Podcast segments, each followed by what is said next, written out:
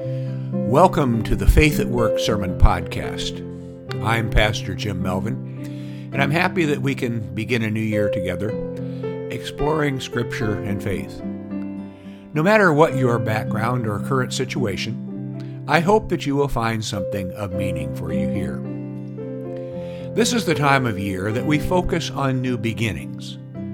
Although on January 1st we're only a day older than on December 31st, not much has changed.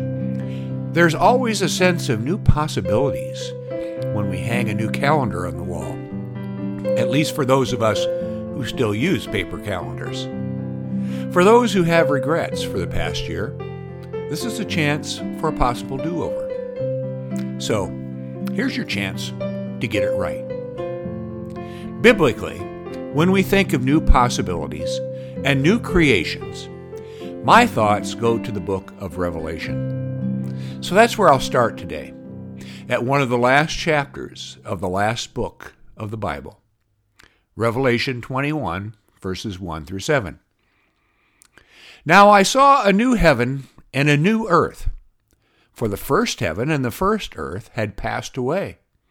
Also there was no more sea. Then I, John, saw the holy city, New Jerusalem, coming down out of heaven from God, prepared as a bride adorned for her husband. And I heard a loud voice from heaven saying, Behold, the tabernacle of God is with men, and he will dwell with them, and they shall be his people. God himself will be with them and be their God and God will wipe away every tear from their eyes. There shall be no more death, nor sorrow, nor crying. There shall be no more pain, for the former things have passed away. Then he who sat on the throne said, Behold, I make all things new. And he said to me, Write, for these words are true and faithful. And he said to me, It is done. I am the Alpha and the Omega, the beginning and the end. I will give of the fountain of the water of life freely to him who thirsts. He who overcomes shall inherit all things, and I will be his God, and he shall be my son. Here ends the reading. There's a lot to unpack here. Revelation is one of the most complex and controversy of all the books in the Bible. Martin Luther, the great reformer and biblical scholar, contended that the book should not even be included in the Bible. And he referenced the fact that Jesus is not mentioned by name in the entire book. Now, most of us would contend, however, that the references to the Lamb are symbolic references to Christ. In any, case, I'm going to start with the most universal and broad meaning of this writing and move to a more specific meaning and how it applies directly to our lives and our behaviors. Now, you can't get more universal than talking about the creation of the universe. And that's what John, the writer of the book of Revelation, does. In the last book of the Bible, we are transported back to the beginning. Genesis and Revelation are biblical bookends. The Bible begins In the beginning, God created the earth. Now, the one sitting on the throne in John's vision says, Behold, I make all things new. The Alpha and the Omega, the beginning and the end. The science that deals with this universal theme of creation is called cosmology. There's pretty much total agreement among scientists that in the beginning, everything came into existence through the Big Bang. The first images from the powerful new James Webb's telescope are just starting to come in.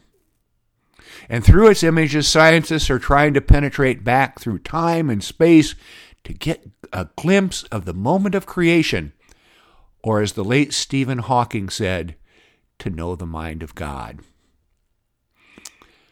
Some religious folk are offended by the attempt to view the moment of creation and by the audacity of even trying to know the mind of God. It all seems well, sacrilegious.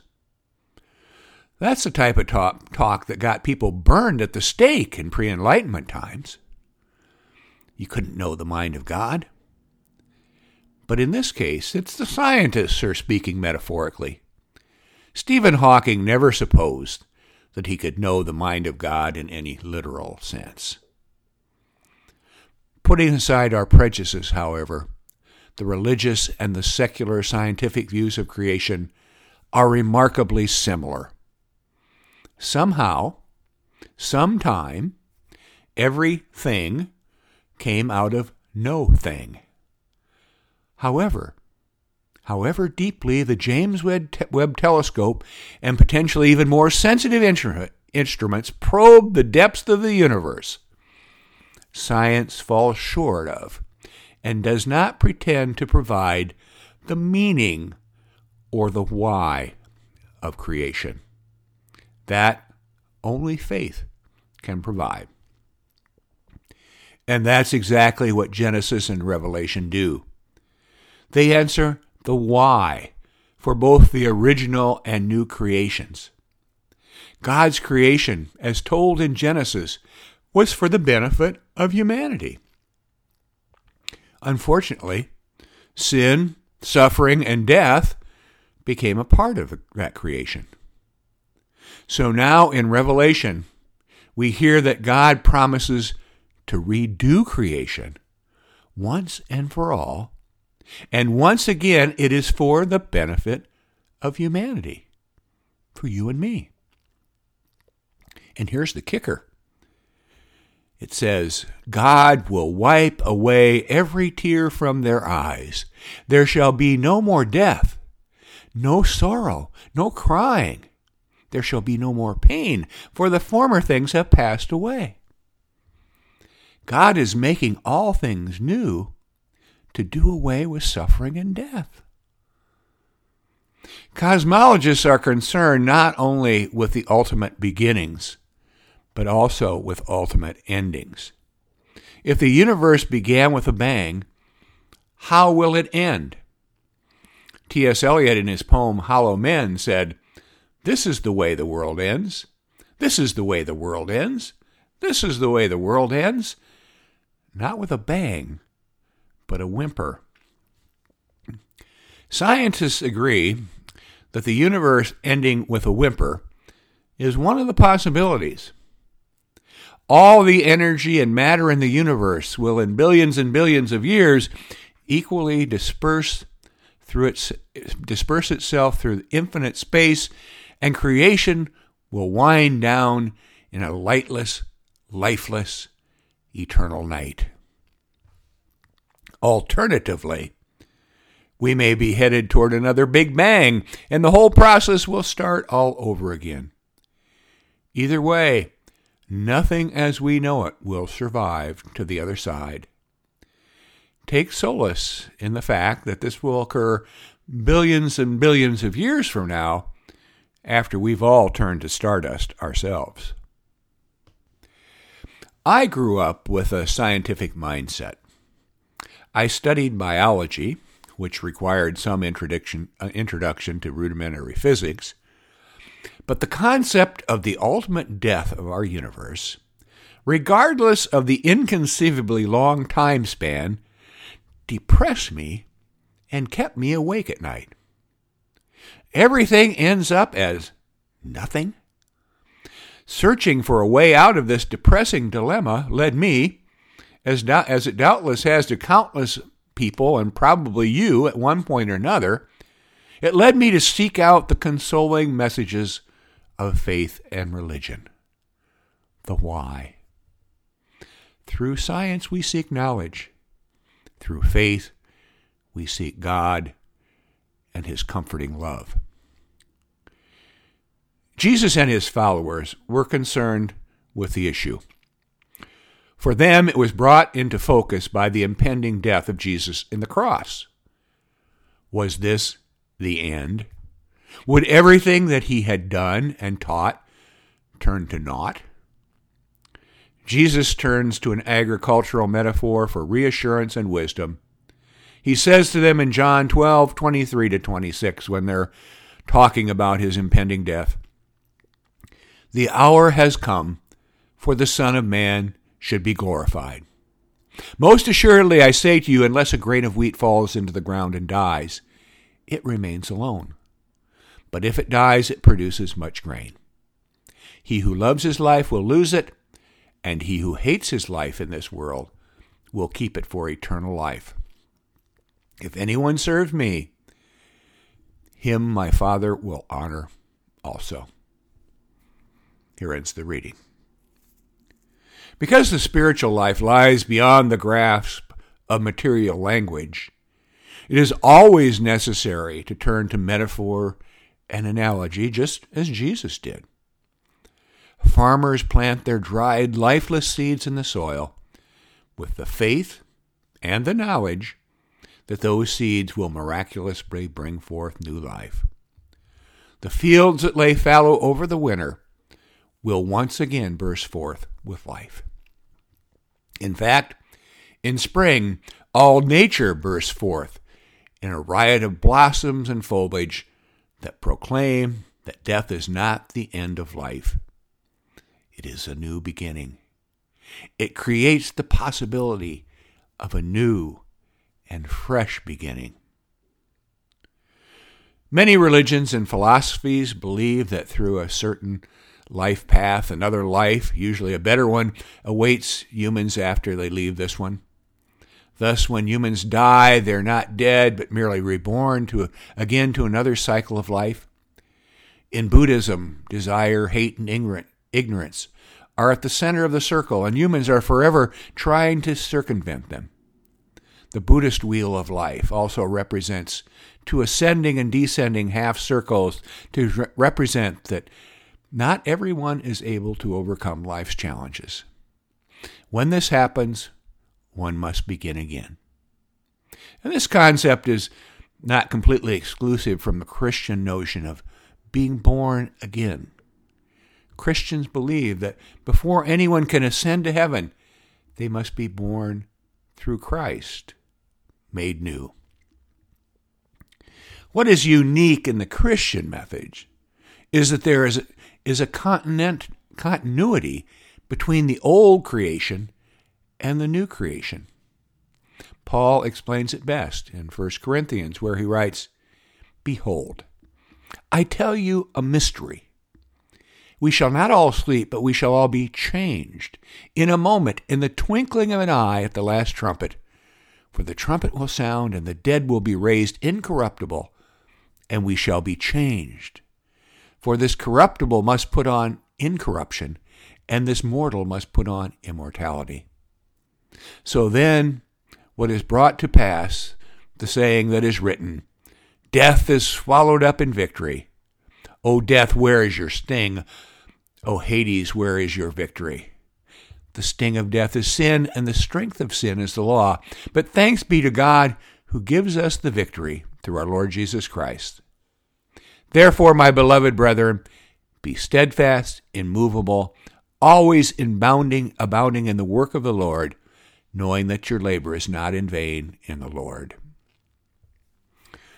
You see, there is an important feature of new creation that we dare not overlook. It is this distinction that gives it power. That is, things are not just going to be made new, they're going to be made better. They're going to be made perfect. As Paul says, the perishable must put on the imperishable, and the mortal put on immortality. So, as the Swahili phrase Hakuna Matata puts it, no worries, no problems everything going to be all right. What I've been talking about around the margins about is resurrection, the Christian's Easter faith. Now that we have heard about the new creation on the cosmic scale, it's time to talk about it on the human scale. What implications does eternal life have for our puny day to day existence? if we are a new creation? How do we live like it?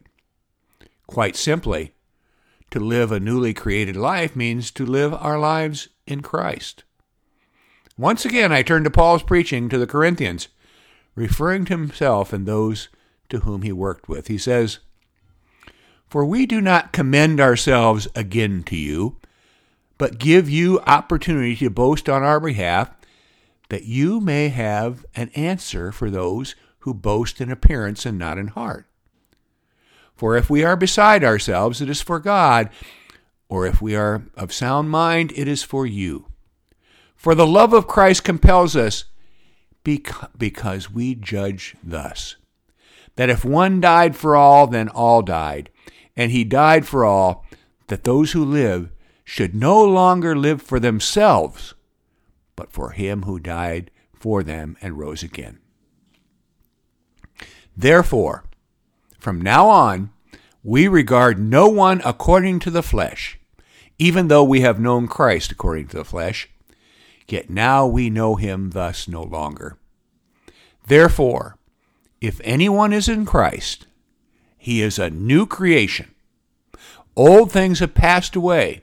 Behold, all things have become new. Now all things are of God, who has reconciled us to himself through Jesus Christ and has given us the ministry of reconciliation. That is, that God was in Christ reconciling the world to himself, not imparting their trespasses to them, and having, has committed to us the word of reconciliation. Now then, we are ambassadors for Christ, as though God were pleading through us. We implore you on Christ's behalf be reconciled to God, for he made him who knew no sin to be sin for us, that we might become the righteousness of God in him. Well, that's a lot again, but life takes on a whole new meaning when we realize that it extends into eternity. Life has purpose and meaning. We no longer live for ourselves, but for the one who died for us. We live a new life in Christ. Implicit is that in that is that we put the needs of others before our own. We invite them to join us in the new creation. Paul introduces an important word righteousness.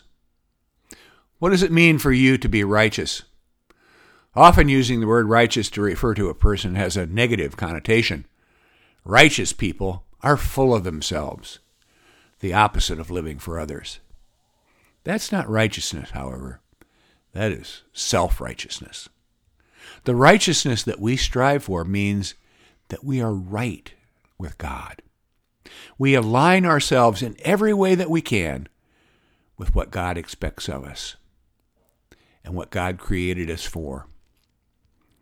The simplest measure of that is by following what Jesus called the Great Commandment Love your God with all your heart and all your mind and all your soul, and love your neighbor as yourself. It's as simple and it is as difficult as that. But when we become a new creation, that is what we become, and that is how we live. We're facing a new year we're facing new possibilities. Let's start right now by recognizing that we are made new and constantly being made new. What will that mean for you and me this year? Well, we have an eternity to work on it, but let's start right now. Amen. Thank you for joining me today. May God bless you and continue to make you new every day and in every way. Amen.